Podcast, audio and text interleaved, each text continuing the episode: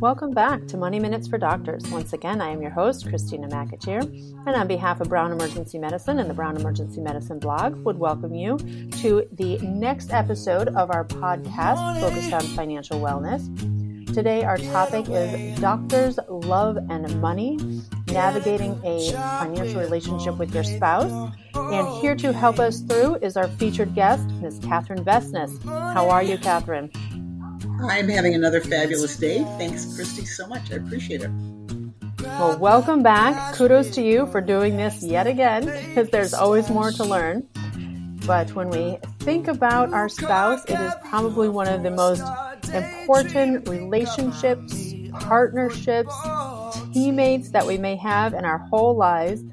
And knowing how important financial wellness is to our overall wellness it seems there probably should be some attention to addressing this area in our relationship.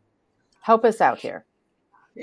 Well, I would say that is so true. The studies show that one of the key reasons for divorce is arguments over money. And I see that all the time in my daily practice. Although I will say that I think this isn't just limited to a spouse, it can be a partner or just somebody else that you've got a close personal relationship with and you have some financial dealings with. So love or money, it can be very painful. Well, there's no doubt, and I'm sure some of our audience may know this more or less, but you know, running a household is like running a business. It has its own economy, it has its own needs. So, what are the key things that we should be looking at when we talk to our spouse about these issues? Well, I would say one of the things is I'd like all of our clients to be having a money conversation before they get married. um, I, I, I, have to tell you a lovely story. I'm going to change some of the, the facts here to protect the uh, the innocent.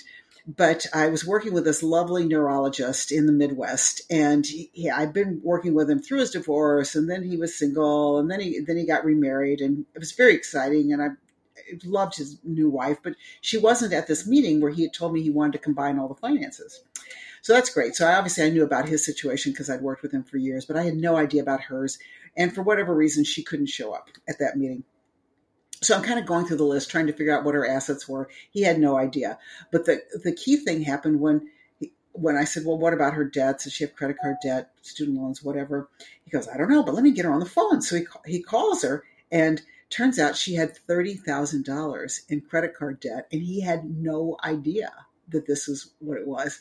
And I thought, you know, this is a really good question you should have asked before you got married. I don't think it would have changed anything, but it would have really helped to have this information in advance. Go in with your eyes wide open, as they say. Yes, because he's now feeling obligated to pay her credit card bills. And I'm not saying he shouldn't do that, but it's kind of a bit of a shock. Interesting. And I think back to your comment earlier about those who carry credit card debt are often living beyond their means. So not only is it an issue for potentially the debt that is in question in the moment, but lifelong has consequence. Absolutely. So here's some some questions that I think are really good. And if you're already uh, in a relationship, that doesn't mean they aren't still good questions to ask because they're going to tell you a lot about how your partner thinks about money and how uh, thinks about it. Sometimes good and bad, or sometimes just helpful to know. So the first question I have that I think is very telling is how did your parents treat money growing up? Hmm. And is that more how they spent, their savings patterns, all of the above? Right. So it's not unusual for me to get doctors whose parents they either were low earners or they blew through a lot of money and now my clients are feeling emotionally responsible to take care of their parents. At the same time, they're paying off student debts and taking care of their own kids. So it can put them in a big squeeze. It's, it's, but it's a very helpful thing for me to know from an emotional perspective. How did you, your parents treat money? And then I always ask the next question, how did that impact you? Yeah, I would dare guess that's oh, important to know because that's not an easy ask. And with the emotional conflict that comes along between caring for your spouse or your kids or your parents, those are hard choices. Very hard choices. And we'll be talking a little bit in uh, just a few minutes about how to deal with that. But a lot of times this has changed the clients, you know, our clients, the doctors, tremendously. So sometimes when they watch parents blow through a lot of money, they become the exact opposite. They realize that created financial hardships on them when they were growing up. And so now they're very careful about money. They sock it away, they live under their means. Um, uh, or it can, sometimes I see some, the other thing happen is like, oh, my parents never had any money. They they're fine. I don't have to worry about this. I can just spend now. But it's helpful for me as their advisor to know how do you feel about money now? How has this impacted you? I bet those are delicate conversations to walk through because I can only imagine if the each person in the relationship is on opposite ends of a spectrum, there's a lot of negotiation that will need to be done. Yes, that's a really good point. I do want to hit on that too. But let me first go through some other questions that our uh, listeners might want to ask. Another key one is what is your partner's feeling about debt? So some clients, um, they're like so debt adverse. They may have a student debt at like one and a half percent or a mortgage at two, and they're like, no, I've got to pay this off right away. And other people have no problems at all with huge amounts of debts at very high interest rates. So you're right, though. This can create a lot of friction if one's on one end of the spectrum and the other's on the other. Well, certainly, as we've talked about many, many times before on the podcast, the amount of student debt that is becoming more the norm is downright terrifying. So, yes, talking about debt and an approach to debt, no doubt, needs to be part of the plan. And it, obviously, it's helpful when you're both on the same page, but you've got to know where they're at first before we can make sure they're on the same page. Uh, another question I think is great is what is your investment philosophy? I have some younger docs that are in FOMO. You know, there's this kind of fear of missing out. And as a result, I think they're taking way too much risk early in their careers with money when they should be doing something that's a lot more predictable and a lot safer. But that's helpful because you might have one partner that can take a lot of risk and another that can't. That's funny to think about as I reflect on the number of Bitcoin conversations I've heard at work over the last several months. I know. And we did do a recording on Bitcoins, and I'm thinking I should have emphasized more on that recording that for every person that loves them, there's some Bitcoins, there's somebody that hates it, you know, and vice versa. So there's strong feelings on both sides of that. Well, the good news is we can always bring it up again because it's all intertwined. Yes, it is. Well, now back to our questions. So, another great question is how much can you save per month, or how much do you save per month? This can be very eye opening in a new relationship. And um, I think of this as in two uh, two buckets, kind of a put and keep bucket and a put and take bucket. By the put and keep, I mean this is money that's for long term. Um, we don't want to touch that unless it's absolutely some crisis. I consider that do not touch money unless it's, like I said, it's, it's some huge disaster. And then the put and take bucket is more for short term things, like maybe we're saving for a car or a down down payment. So just you know, talk to your significant other and find out how much are they putting in each, and how much do they think they should be putting in, and what are they doing there. An interesting point on this, and perhaps even the philosophy at large, does it change through the stages of life? And I ask because I think that a lot of times people are really committed to savings, but then a child comes along or two and they realize how much childcare costs. And then, well, you've got to get the bigger house and the bigger car to go along with that. And even though savings may have been a priority in the onset, it certainly seems to fall off the list. And I don't know if that's a change in philosophy or just necessitated by life circumstance. No, I think you're absolutely right. It's life circumstance. So a lot of our young doctors, if they're even if they're married, or if they're, certainly if they're not married, I encourage them to sock it away. And I tell them straight up, once you get married, you start having kids, you're not going to be able to save at this level. So we might as well sock it away now while you can and let that uh, long-term compound interest really work for you. You're absolutely right. I mean, I've had years when my kids were young and you know, we've talked about some of the auto the auto accidents. My my husband was in not his own fault. We you weren't able to save anything. It was all you could do just to keep those bills paid on a monthly basis and keep those kids in school. And then once those kids are out of college, it's like, oh, look at this. We've got some disposable income. Now we can make up for lost time. So you're very right. There's cycles to this. Well, and I guess that's part of the importance of always having a plan. May not be something that's executed, but as long as you have a plan in place, you can make it happen over the years. Yes, you're talking to the girl who loves a plan. Um, another question to ask is, do you have an emergency fund, and what, what's a good amount for you? So occasionally, I see doctors like, I need a hundred thousand dollars cash in the bank, which seems like a lot to me. I'm not saying we don't want a hundred thousand dollars or more in easily accessible money, but that much in the bank, as you know, I don't think is at current rates is probably not working for you. But once again, it's whatever you feel comfortable with. Sometimes we've got the uh, one spouse or partner wants a hundred thousand in the bank, the other's very happy to have five thousand there. So once again, we just want to figure out what's the happy medium, what's going to work for both of you. Yes, I would say that's very important because nothing feels worse than having to struggle to pay your bills. Another great question is how much debt do you have how much in student loans? What is credit card debt? I'm always worried when you've got um, a future spouse or a partner that's carrying credit card debt that they're not paying off every month. To your point earlier, this is usually a sign that they're living beyond their means. And it's, once again, something you want to know.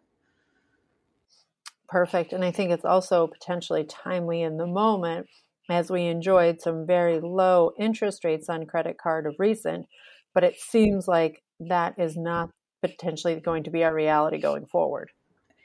Well, and low credit card rates don't get me started on on this. Before 1974, some of those credit card rates were like maybe eight or nine percent, and then they they went up when inflation was really really high, and then those credit card companies never really brought them down. So I have seen uh, clients and credit cards with like 22% interest, which is just nuts, crazy. Obviously, we don't want that. That is crazy. Interesting question. And I don't expect you to have the answer to this off the top of your head, but I'd be curious to know what is the number of average American has in credit cards? For example, do they have two accounts, three accounts? Any thoughts there, Catherine? I don't have any idea about that. I would say most of our doctors probably have two to four different credit cards. Uh, I have seen some though with a lot more. You know, the, particularly ones that are overspenders. They might have credit cards with oh, like Best Buy. They might also have them with big department stores like Macy's and other places like that. Interesting. All right, back to some other questions. Ask them what their plan is to get out of debt. And another great question is when would you like to be financially independent? What does that look like to you, being financially independent? And what is your plan for getting there? Always got to have a plan. And as you've heard me say, encourage financial independence. I think that it's something you owe to yourself because carrying that stress, I don't think does anyone any favors over the term of your career. No, it's really, really hard.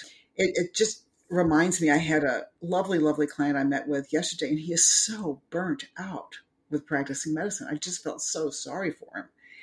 And I, I realized that part of what motivates me is helping doctors reduce their stress. And I may not be able to reduce their stress with their relationships or their job or whatever, but if we can reduce their financial stress, that takes the stress off of the rest of their lives because they've got more energy, more emotional energy, more financial energy, more, you know, more spiritual energy to handle the rest of their lives. So, anyway, a little bit about my personal motivation, why we do this. I think that's so great and something I, I'm in 100% agreement. Although I would be curious when you say financially independent, with our new graduates coming out with three, four, five hundred thousand dollars in debt, is that something that can be achieved relatively easily, or is that something that you really have to commit to the long game, as they say, and understand that that much debt will potentially take decades to manage? Yeah, that is such a good question. So you're probably familiar with the FIRE um, movement. Uh, financial independence, retire early, and there's a number of doctors that have been into this into this movement. Now, I have read crazy stories about this, about people maybe working for Google and not actually having a house. They actually kind of like live in their cars or their vans on Google parking parking lots. They go to work, they shower there, they eat a lot of the food that Google provides with the idea that everything that they're making from Google, and Google pays really well, uh, they're socking it away to be financially independent. I do not have any doctors that are going to that extreme. you know, they're not camping out and living in the uh, in student housing or whatever to save money so yes, you can certainly become financially independent, but this gets down to your point. We have to be realistic. What's going to what's going to help you get there, And you need to be thinking about this, I would say, before you finish your training, because a big risk uh, point is those doctors that finish their training and they immediately go out and buy the BMWs and they buy the big house. And that's going to set them back and make it more difficult for them to become financially independent. So when they have those big loans, in my mind, the first step is okay, what's our debt plan? How do we get out of debt?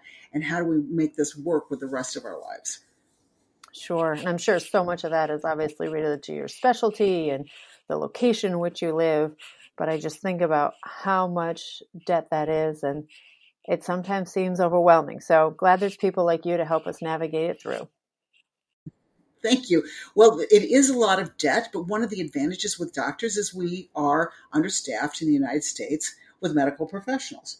So almost every doctor out there could be doing a side gig or could be doing some locum work or could be doing something that could be uh, contributing to getting out of debt sooner rather than later. Um, also, some of those student debts, I, it's crazy 6.8% interest, crazy, crazy interest. In the right situation, it makes sense to refinance them. And I've seen interest rates less than half of what they originally were. Once again, that makes it easier to pay them off. Perfect. And again, reflecting on a previous podcast, um, was I correct in saying that you would be willing to go through those calculations with your clients to help decide if and when a refinance was appropriate? Absolutely. We do that with every client, and sometimes we do it every couple of years. And some clients have actually refinanced their loans, and then a year or two later, the interest rates are down. It makes sense to refinance them again. Um, or some of them will like to do public service loan forgiveness. We want to weigh the options. So it's those are can be some sort of difficult com, um, calculations to do on your own, but yes, we will do that for every single client. Excellent, great resource there for everyone. I see here next on the list you have children. they are miracles, they are expensive. Tell us what we need to be thinking when it comes to all things family matters. Yeah, once again, there's a great conversation to have before you have the kids. a lot changes after you have them. I'll be the first to tell you. You know, some of the things you want to think about is do we have a full time nanny? Do we put them in daycare, which is a lot cheaper? How do we feel about private schools versus public schools? How about college?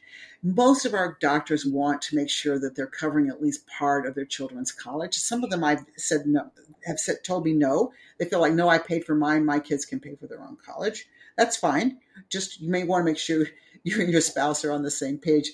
I had a lovely situation with a couple recently, and I feel like part of my discussions with love and money with clients is actually saving some marriages. So we had a situation where one partner said, No, these kids need to go to a private college. I went to a private college. They need to go to a private college, and my parents paid for mine. I want them to come, get out of this with no debt. So, for our listeners who haven't looked at this recently, just in case you want to know, if you are sending your child to Yale this year, it's going to be about $72,000 for the first year. And of course, that goes up every year with inf- inflation. So do the math. It's not unusual to be looking at a half a million dollars or even more to put your kid through a private college. Now, so we had one spouse that was that was her dream. His dream was no, no, no, no. They needed to go to a public school, and I'm only going to pay for part of it.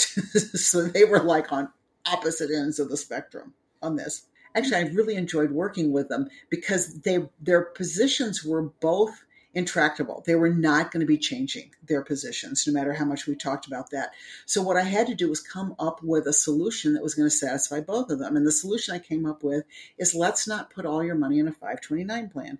And the reason is if you have all this money in a 529 plan, you're going to have to use it for college, maybe a little bit for high school, but by and large, it's going to be for college. Let's put some of the money that you want to save into a regular brokerage account. We'll earmark it for college. And then if they get some scholarships or they decide they don't want to go to school or they get a free ride to the Air Force Academy, great. Mom and dad can use the brokerage account to retire early.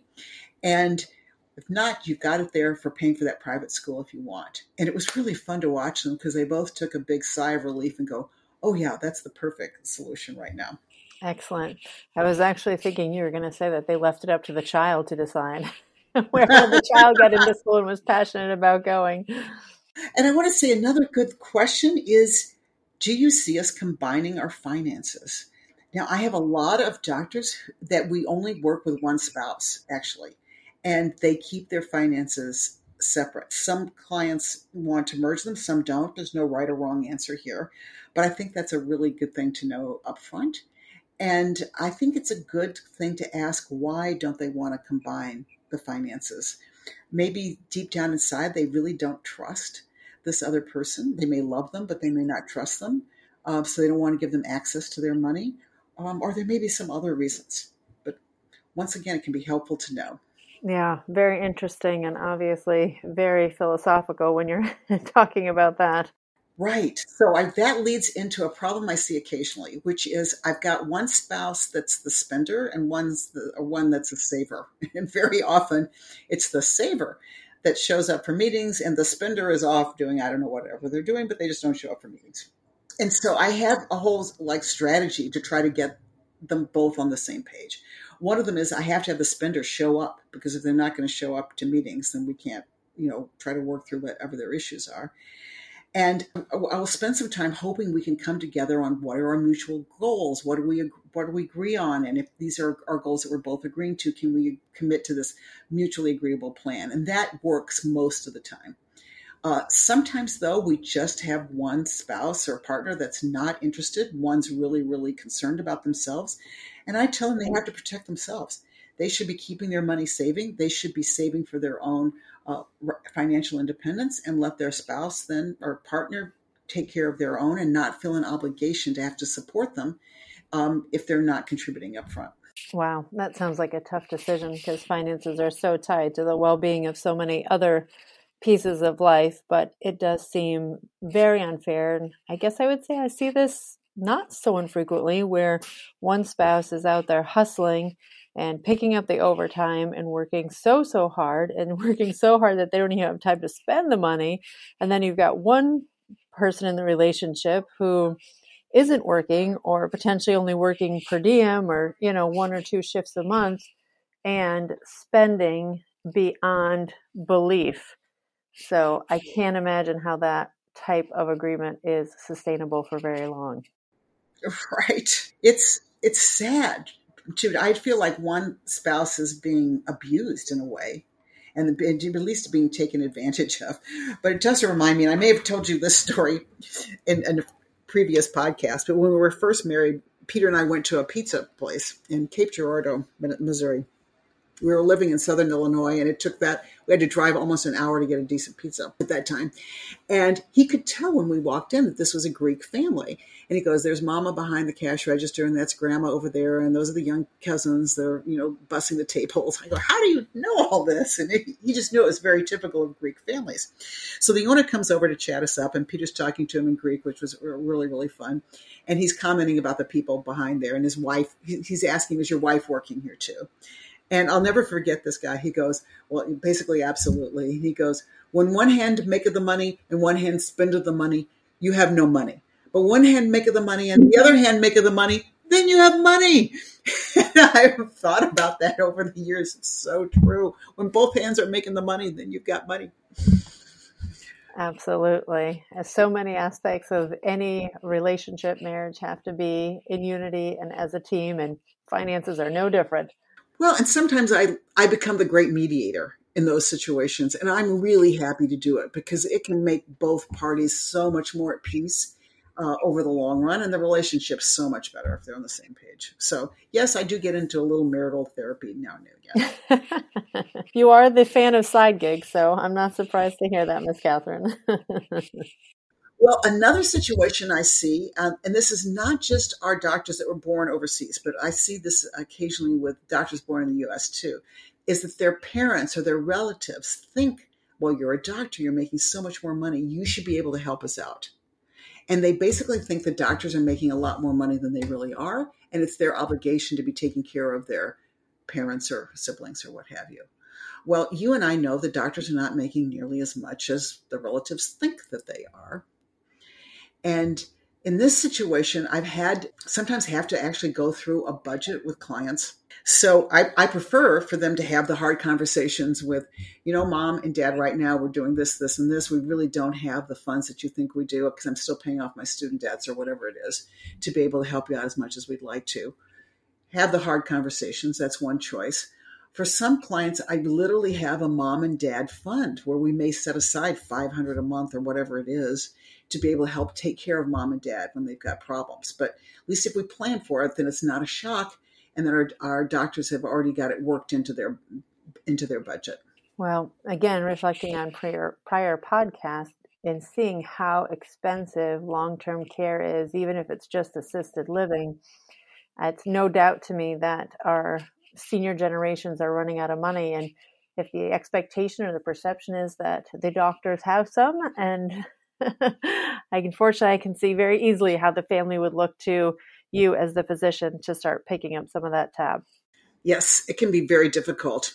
Uh, another difficult situation is when I have a doctor who's been divorced and he or she has uh, obviously a former spouse, but sometimes children from the former spouse.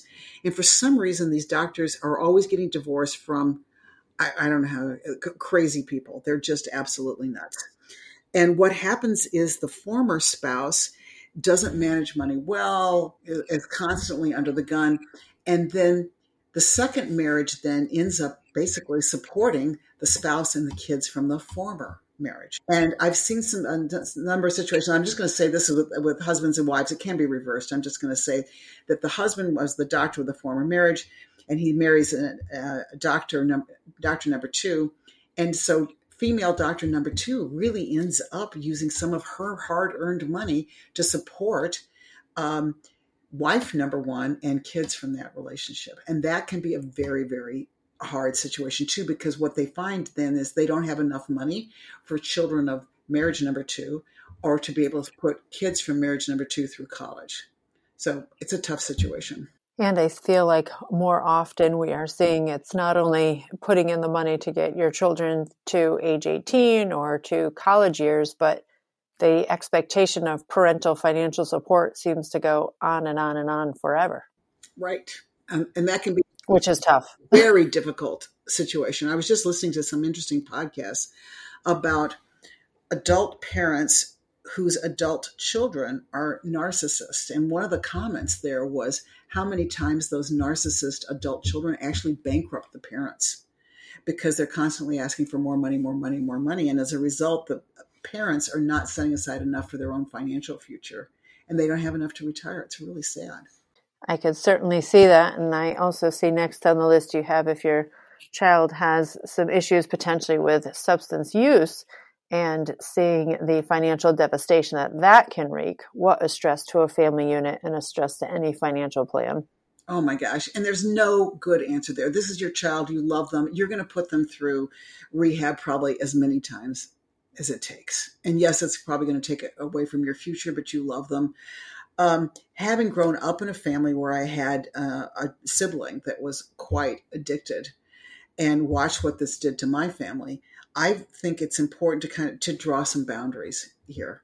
And maybe you agree to pay for rehab once or you agree to do something, but you really have to have firm, firm, firm boundaries, or this can lead to that situation I was just talking about, really being bankrupted. Uh, this is also a case where you worry about that child after you're gone. And I would set up a trust to make sure that the trustee is managing the money if you've got this drug addicted child and maybe the trustee is given the power not to pay anything for them if they're still using or if they haven't been through uh, treatment. So, some of the ways to handle that horrible situation. Well, I hope that no parent finds themselves in that reality. However, we both know that that's not true, but my heart breaks for them, and I hope they find all the resources and support they need to right. to make it through. I would say one last thing I think we should think about, unless you've got some other questions, and that's who's going to manage the finances in our relationship and what we, what we should do about that. So let me see if you've got any thoughts about that before I share a few. Do you find that in relationships there seems to be one person who has more of an interest or a drive or an acumen for it, or is it often a shared venture? I would say it seems like with our clients, more often than not, there's one person that kind of manages the finances and the other one is very happy to let them do it. it, it honestly, I can't even say according to sex. Sometimes it's male, sometimes it's female. Just one of them seems to have a knack for it and does a really, really good job, and the other one um, sometimes knows nothing about it at all. Those are the cases I worry about because we really make sure that that spouse that's not managing them is up to speed. So I try to do that in my own relationship uh, with with my husband because I manage all of this. I even though we're in this finance family, I love this guy to death, but I don't think he'd even know how to get into our own bank account and what the passwords were if I hadn't managed to save them for him some, someplace. But sometimes uh, as much as I adore him, he sometimes he's just curious. So I had one day and I said, What do you think we're spending on our Amazon credit card every month? Because I had gone through and done some analysis over the last year and it was horrifying, frankly. And he gives me a number and it was really about 25% of what we were actually spending. Mm, Eye opening. It was shocking yeah, very eye opening. He, I think he was shocked too. So I think it's great for people like me who like to manage it and want to control it. That's terrific. But really, we have to bring those significant partners into the conversation and let them know, or they kind of think if there's an unlimited supply of money here, which there isn't. They just need to be aware of what's going on so you can be on the same page. Well, I'm glad to hear that you mediate some of these decisions. I would imagine some probably can come to terms of agreement fairly effortlessly, but others I would dare guess really strain the ties of the relationship quite significantly. It can be horrible. Horrible. I had uh, one couple, it was a horrible situation. She was like a compulsive spender. She just, and she, you know, the, the, point where it was an addiction, where she had tons and tons of clothes and other items that she never used. They still had the tags on them and what have you. And he was really working about literally four or five jobs to pay for this, and she wasn't working at all. Um, my my comment to her is, "Honey, you need to get a job." One thing is when you're working, you can't spend so much. And I worked with them and got her to the place where she was willing to at least return the clothes and get some credits for some of the things that she had bought that she hadn't used yet, and that that helped. But in some situations like that, Christy, I actually think there's some maybe some mental things. I'm certainly no psychiatrist or psychologist but they may need some professional help in that situation. Not always easy waters to navigate, is it, Miss Catherine? Definitely not. I'd like to believe love conquers all, uh, but I think if you're open and you do love your spouse, you can work through all these issues. Excellent. Any further summarizing thoughts? Because that seems to me to put it all together. well, I would a great thing to do is look at the summary of your spending every month and just maybe spend a couple minutes with your significant other and just kind of summarize this is where everything's going so that so they're aware of it and try to get on the same page. Um, and like I said, if you need somebody like us to mediate, try to work with a financial advisor that'll help get you on the same page. It really pays off in the stress relief department. Wonderful. Well, good considerations, like you said, for the beginning of a relationship or really any stage, and particularly if you think you're having some struggles over your management of the finances, worth it to get in sync so that you can optimize the position you have and hopefully reach financial wellness as that is our goal for you. How does that sound, Catherine? That sounds perfect. As always, you did such a great job summarizing. All right. Well, thank you for that. And listeners, thank you so much for tuning in. We appreciate your input as always. Feel free to leave any questions in the show notes. Otherwise, we look forward to catching you next month for another episode of Money Minutes for Doctors. Again, my name is Christina McAteer, and on behalf of Brown Emergency Medicine and the Brown EM blog, thank you so much for turning in today.